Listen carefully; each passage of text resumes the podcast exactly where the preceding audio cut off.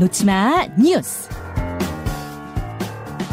예, 이 시각 온라인을 달구는 뉴스들 놓치마 뉴스로 함께합니다. 강승희 씨 어서 오세요. 안녕하세요. 예, 어떤 소식부터 볼까요? 착한 불법 주차한 덤프 트럭과 도로에 등장한 장갑차.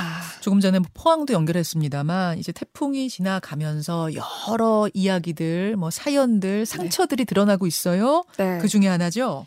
네, 인도에 주차된 덤프 트럭인데요. 여기가 제주입니다. 그런데 가게 전면을 막고 있는데요. 이게 불법 주차가 절대 아니고요. 이번 태풍 때 덤프 트럭의 가게에 그 들어닥칠 태풍을 막아주고 있는 그런 역할을 하고 있는 거예요. 네. 저희가 사진으로도 준비를 했고요. 어, 이게 한 피자 가게가 2012년에 태풍 볼라벤 때문에 고생을 참 많이 했는데 음. 이때 그 덤프 트럭을 갖고 있는 단골 손님한테 트럭을 빌린 거를 계기로 지금 기사님이 지금까지 태풍 때문에 도와주고 계신다고 하고요. 아, 그리고 제주에 서는 이게 이제는 문화처럼 됐다고 해요. 그래요? 덤프 트럭 기사님들이 나서는 일이요. 음. 어, 그리고 또 포항 시내에는 장갑차도 등장을 했습니다. 해병대 1사단이 몰고 나타난 건데요. 어, 물이 허리까지 차오른 상황이었죠. 그때 음. 시민들을 장갑차에 직접 태워서 장, 그 구조를 하기도 했고요. 네. 그리고 또 포항 제철소에서 불이 나기도 했었잖아요. 네, 네. 이때 그 화재를 진압해야 하는 소방대원이 들어가지 못했거든요. 음. 물 때문에요.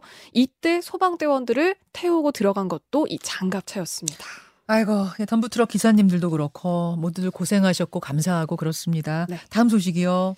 해운대 앞바다 뛰어든 외국인의 마린시티 중계한 유튜버. 이것도 이제 태풍의 뒷얘기인데 네. 태풍인데 세상에 막 파도가 10m씩 치고 있는데 그거를 유튜브로 생중계했다는 거잖아요. 그렇습니다.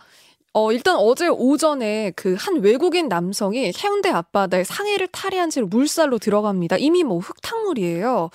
지켜보는 사람들이 경찰에 신고를 하고 나오라고 소리를 쳐서 이 남성이 무사히 나오기는 했거든요. 지금 저 보여주시고 있는 저 영상이에요. 맞습니다. 세상 저 사람 저 사람도 뭐 촬영한 거예요? 저 사람은 그냥 수영을 하고 싶어서 들어갔다. 이렇게 이야기를 했습니다.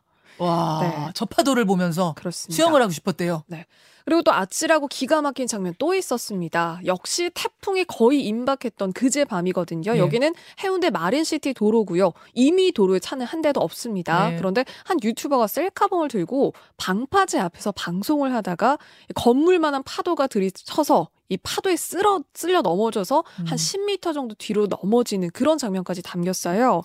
어, 심지어 또 다른 유튜버가 네. 시청자들한테는 뭐 여기서 수영을 하면은 1억을 주겠다. 뭐 이런 음. 호언 장담을 하기도 했고요. 게다가 저 사람 뭐 하면서 저런 저런 위험한 방송을 하면서 구독 좋아요 눌러달라고 네, 맞습니다. 할 말이 없더군요 정말 보면서 그리고 또 자기를 기자라고 하면서 왜 기자는 태풍 현장에 나가도 되고 나는 안 되냐 뭐 이렇게 따지는 유튜버도 있었습니다. 음. 그러니까 정말 태풍 피해 막기 위해서 애쓰는 분들 많은데 아 내가 다 부끄럽다 이런 누리꾼들 참 많았습니다. 결국은 저게 경찰이 출동해가지고 경찰이 막아서 더 이상 촬영이 중단된 거잖아요. 네 맞아요.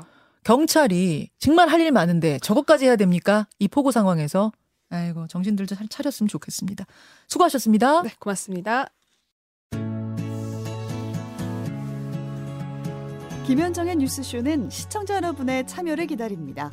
구독과 좋아요, 댓글 잊지 않으셨죠? 알림 설정을 해두시면 평일 아침 7시 20분 실시간 라이브도 참여하실 수 있습니다.